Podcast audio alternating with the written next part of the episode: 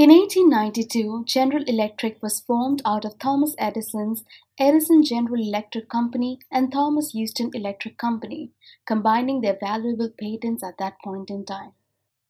For a company with so much history, GE's ouster from the Dow Jones after 110 years was seen as a remarkable failure of the company's management. A lot of questions have been asked, but then Jeffrey Immelt decided to bear all in his book called Hot Seat what I Learned Leading a Great American Company. Hello and welcome, I'm Pooja Sarkar, and you're listening to From the Bookshelves of Forbes India. And today I have Jeff on our show to talk about his book. It is very rare that a CEO stands up and owns up that things went south. But then there is also a narrative that Jeff builds in his book on businesses that he tried to put on the right track, but a lot of times he got it wrong too, like the sale of real estate loan book before the financial crisis. Thank you so much, Jeff, uh, for coming on our show, and thank you so much to the listeners for listening in today. And please don't forget to like, subscribe, and share us. We are available on Spotify, Apple, Google, Stitcher, and any other platform that you prefer. Now, let's welcome Jeff to the show. Thank you so much for being here today. And I'll start with this question you know, most CEOs do not like to be asked uncomfortable questions. But then an article came about your tenure at GE, and you decided to hold a meeting with your students at Stanford where they could ask you anything. What led to writing of this book, and what are the questions that you wanted to address to the readers? Yeah, so Pooja, so you know, I I've taught now three years at Stanford, and I find that students aren't as politically correct. And so they're more willing to say what's on their mind. And I felt at that time that this kind of demonstrate to them that sometimes things don't work and you still need to be uh, available, you still need to be approachable, and you still need to provide answers. And so I felt like in the world that they were going to see, that this was a valuable lesson that they could uh, see. I think in general, you know, Pooja, I just wasn't comfortable you know, the story is a complicated one. Mm-hmm. I felt like uh, there was just no context at all around the company. Uh, so after I had the discussion with the students, literally when I was driving home that night, I kind of decided to write the book and uh, contacted a co-author and, and really felt that this would be a great, uh, you know, kind of way to tell a story. And, and uh, that's really what started the process of writing the book was reflections on you know, kind of what leaders, what the next generation of leaders really want to know and how they want to learn. You said in your book, My legacy was at best controversial. GE won in the marketplace, but not in the stock market. You've written in the early part of the book that you learned some tough lessons. What have been the tough lessons of your tenure? I started in crisis and I ended in crisis, and then I had multiple tail risk events in between. Mm-hmm. And I, you know, what I try to do in the book is tell stories and not lecture, right? So I try to allow people to make their own observations about uh, leadership. But I think the tough lessons are that leaders need to absorb fear, that they need to uh, keep their team moving forward, making progress, and not worrying about perf- uh, perfection. That, that really the ability to kind of like take some of it internally while leading your team forward. And I think COVID really has proven that in many ways. I think leaders need to make decisions in public. So you need to be willing to uh, make clear decisions, make them in a room of 30 or 40 or 50 people, knowing that you're going to be second guessed. But what you give up in that time is you give transparency and purpose to your team. That leaders need to hold two truths at the same time, that really the future can still take place while protecting their team from the bad things that can still happen. And I think that you've got to be a good communicator. You've got to connect with people, but you also have to be willing to uh, to fight for your company, for yourself, for your team when times get tough. And so I think those are just four of the observations about leadership that people can see when they read the book. You wrote about that how you interviewed around 70 people inside and outside uh, for writing this book what were the stories that came differently from what you may have perceived like was there any story when somebody narrated it to you from their perspective and you thought oh, this isn't how I thought so. Are there any such stories that you remember? Yeah, I'd say a couple. Like one on uh, people. You know, so uh, when I tell the story of globalization, people push back and said, "You need to write about the people that didn't support the initiative and what happened." And that was very uncomfortable to me. But I, I think in some ways it's real world that you know in big companies there are people that support change, there are people that fight change, and and that was a story that I had to tell. I think before the financial crisis, uh, people reminded me that that uh, it was presented to me to sell our commercial real estate business, and I said no. Mm-hmm. And if I'd said yes, that would have made uh, our, our our situation in the financial crisis better.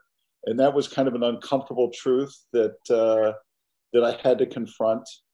Uh, in the section around connecting with people, my co-author interviewed several people who said that the leadership explorations was one of the best experiences of their career. That was something I originally wasn't going to put in the book at all because I never participated in it. It was always really about the the cohorts that worked uh, with me and for me. So those are just a couple examples of you know kind of like telling a more complete story through the eyes of people who lived it, and that was kind of what I wanted to do anyhow. I, I, wanted to I wanted this to be a story about all of us at GE, and I wanted to include people, uh, different people's views. True. Uh, one of the benefits that you've also written of a conglomerate is that if something is going wrong, you can depend on something else to take you forward. When the World Towers crashed, uh, the airline business was in problem, the insurance business had a problem, but you had something else to look forward to. But do you also think that conglomerates in these times, uh, it becomes a little difficult to manage the entire conglomerate because there's too many businesses that are working alongside? You know, historically, the model of the conglomerate was exactly what you said that diversification created consistency that that was valued by customers and employees and different people. And that worked for a long time. I think in the last 20 years in the era we live in today it's so volatile that actually it's not just one business that can go wrong it's two or three or four and and so what you're you're constantly doing is fighting fires instead of thinking about how to position and how to grow uh, different businesses in the uh, in the conglomerate. So I just think it's it's so volatile in the world today that it's it's difficult to really be able to position yourself uh, when you have so many different things to worry about. And and one of the things, you know, if you go back to the financial crisis, I made the decision then to sell NBC. It wasn't necessarily a good time to do it, but I really came to the conclusion that with all the troubles we had inside the financial service business, I just wasn't going to be able to give that business enough time uh, to help it succeed. And, and, therefore, rather than just kind of weigh them down, I felt it was better off for them to be part of a different enterprise that could focus just on media.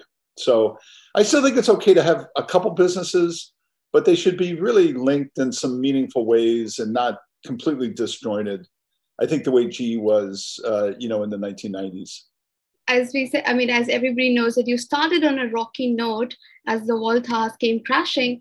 At what point did you think now my ship has stabilized and I want to do something more that you would like to implement your own ideas? Or is it that something or the other kept coming at you?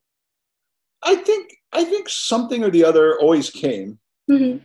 but it wasn't that we were necessarily unique. I just think that's the way the world the, the way the world was. Uh, we did a lot of repositioning after 9 11, mm-hmm. and, and the company was doing really well in that time period. And then the financial crisis hit in 2008. And that really set us back, right? That was really a very difficult time period for the company because half our business was in GE Capital, and that was a uh, that was a big challenge at that time. And then we spent most of the the, the subsequent years really getting ourselves repositioned uh, for the future. So you know, I would say over time, you know, Pooja, one of the things I say in the book is really over my time period, we we earned you know 270 billion dollars of earnings and cash. It was more than the previous 110 years of the uh, of the company combined. So we had a lot of really good years, but it was there was never a moment when I said, "Gosh, everything's stable right now. Everything's calm, and I can really take it easy now." You know, that just never that never happened. True. I was just going to come to that part because I saw a lot of interviews also where you said that, you know, uh, I mean, nobody would like to go home with a bag of criticism. So there's a lot of things that you have also done right. What do you think are the things that you did right in which of the businesses? And where did you think that, you know, oh, I'm a little slow, or I would have, if I would have reacted differently, things could have been different? Yeah. Like I would say, uh, the business, the, the company's financial performance was strong our businesses were all leadership positions in some really essential industries. We were a fantastic global company. I'd say we, we had maybe the best global footprint uh, in the world.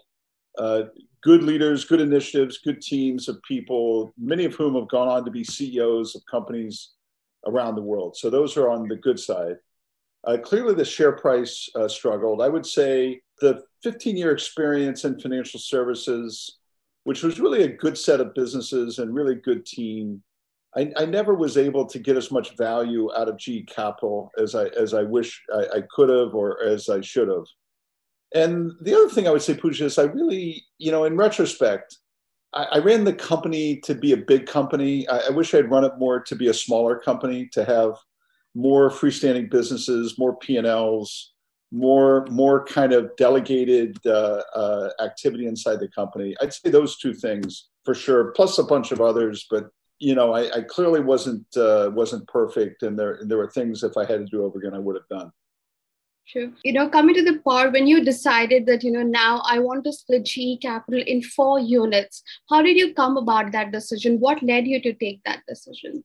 Yeah, so that goes back to, let's say, 2003. Mm-hmm. And, and um, you know, it was kind of after Enron and all of the focus in the financial markets was on transparency, on on more disclosures, and I felt like you know, GE Capital had been really a black box that very few people understood, and that by splitting it into four different pieces, we could give more transparency, not just to investors but to our own teams about the the places we were investing, the kind of growth opportunities we had and and so it was very consistent with where the world was at that moment in time as it pertains to uh, just you know disclosure transparency making things clearer to investors mm-hmm.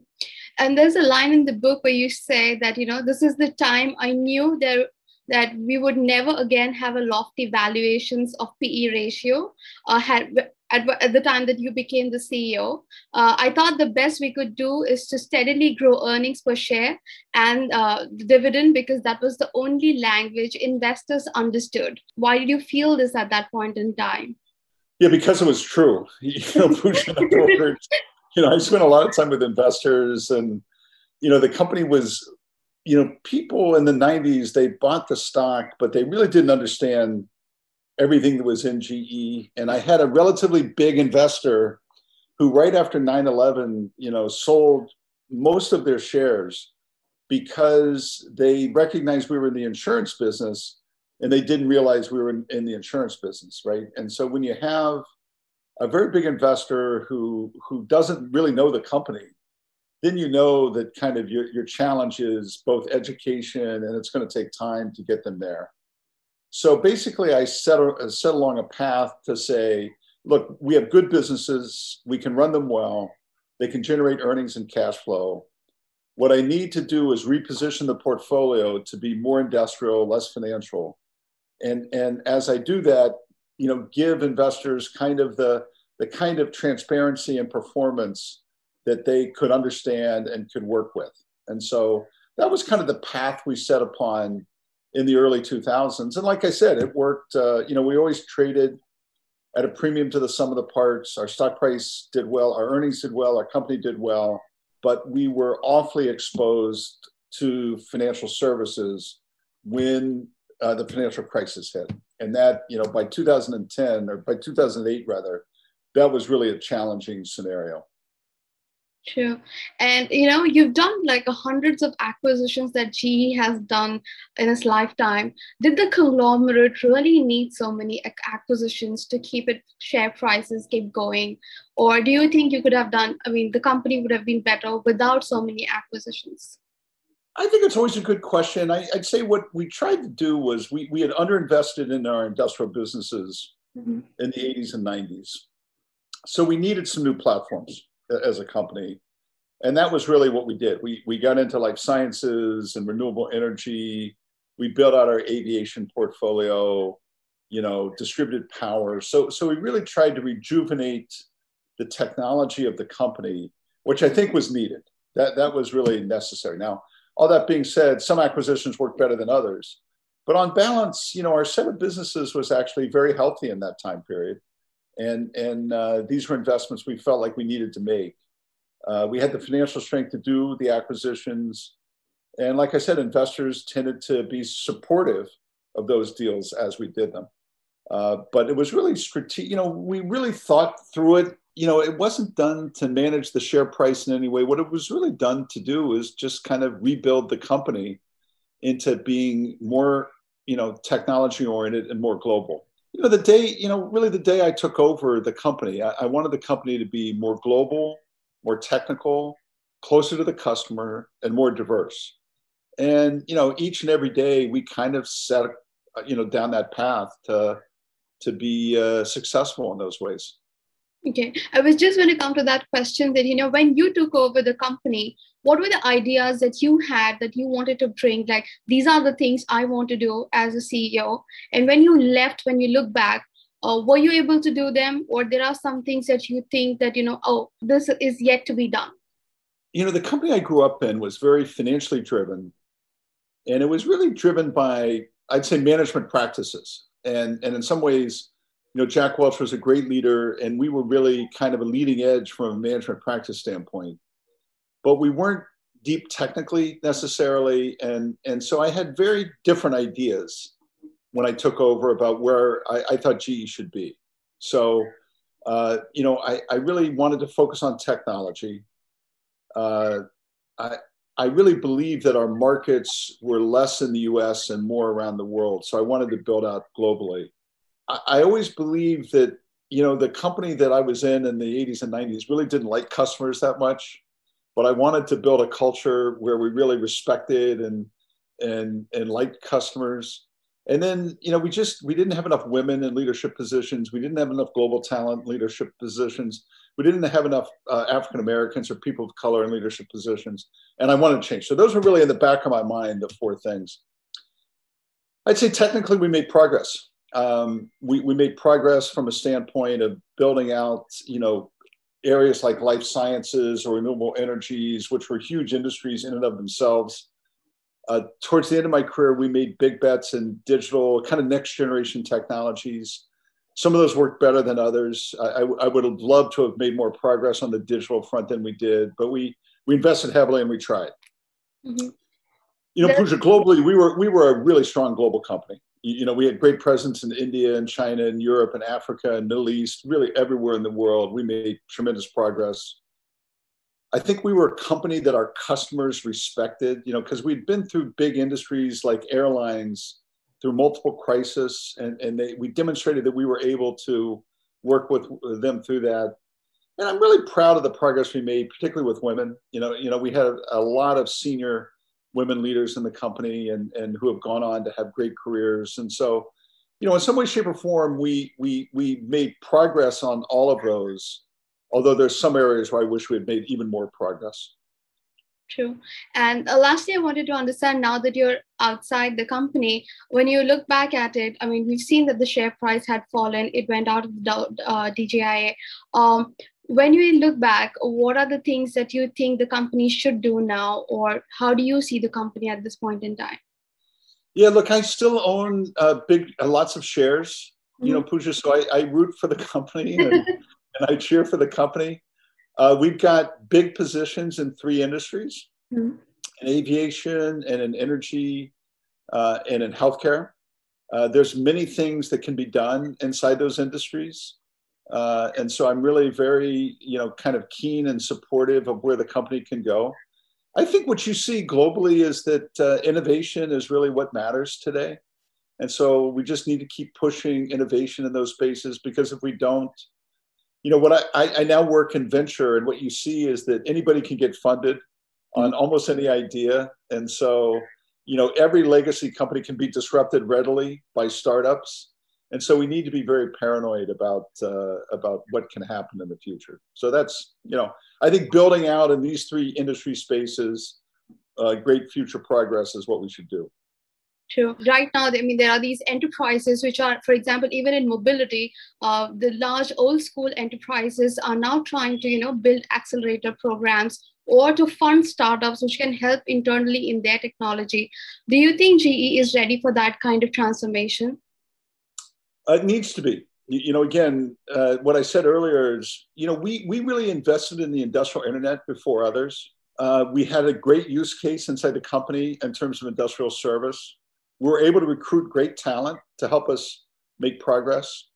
But in the end, we didn't get as far as we needed to. And if I had it to do over again, what I would have done is actually formed a, a joint venture with a startup that would have provided a different culture, uh, a different essence, maybe maybe its own stock price. And and so I think that's what legacy companies need. You know, legacy companies can't give up on where the technology is going but they need to be willing to invest in different structures and, and different uh, uh, partnerships to help them get there. And, and that's what I would recommend both to GE, but to other, you know, General Motors or other companies that are really trying to make progress in the future. Okay. Thank you so much for your time today. It was lovely talking to you because I loved your book. Uh, it really notes down all the stories and experiences in very detail. And I'm sure it's not easy to write uh, a self, uh, you know, to do a self critique also. So I think it's a lovely book for everyone to read and take notes from. Thanks, Bruce. It was great being with you.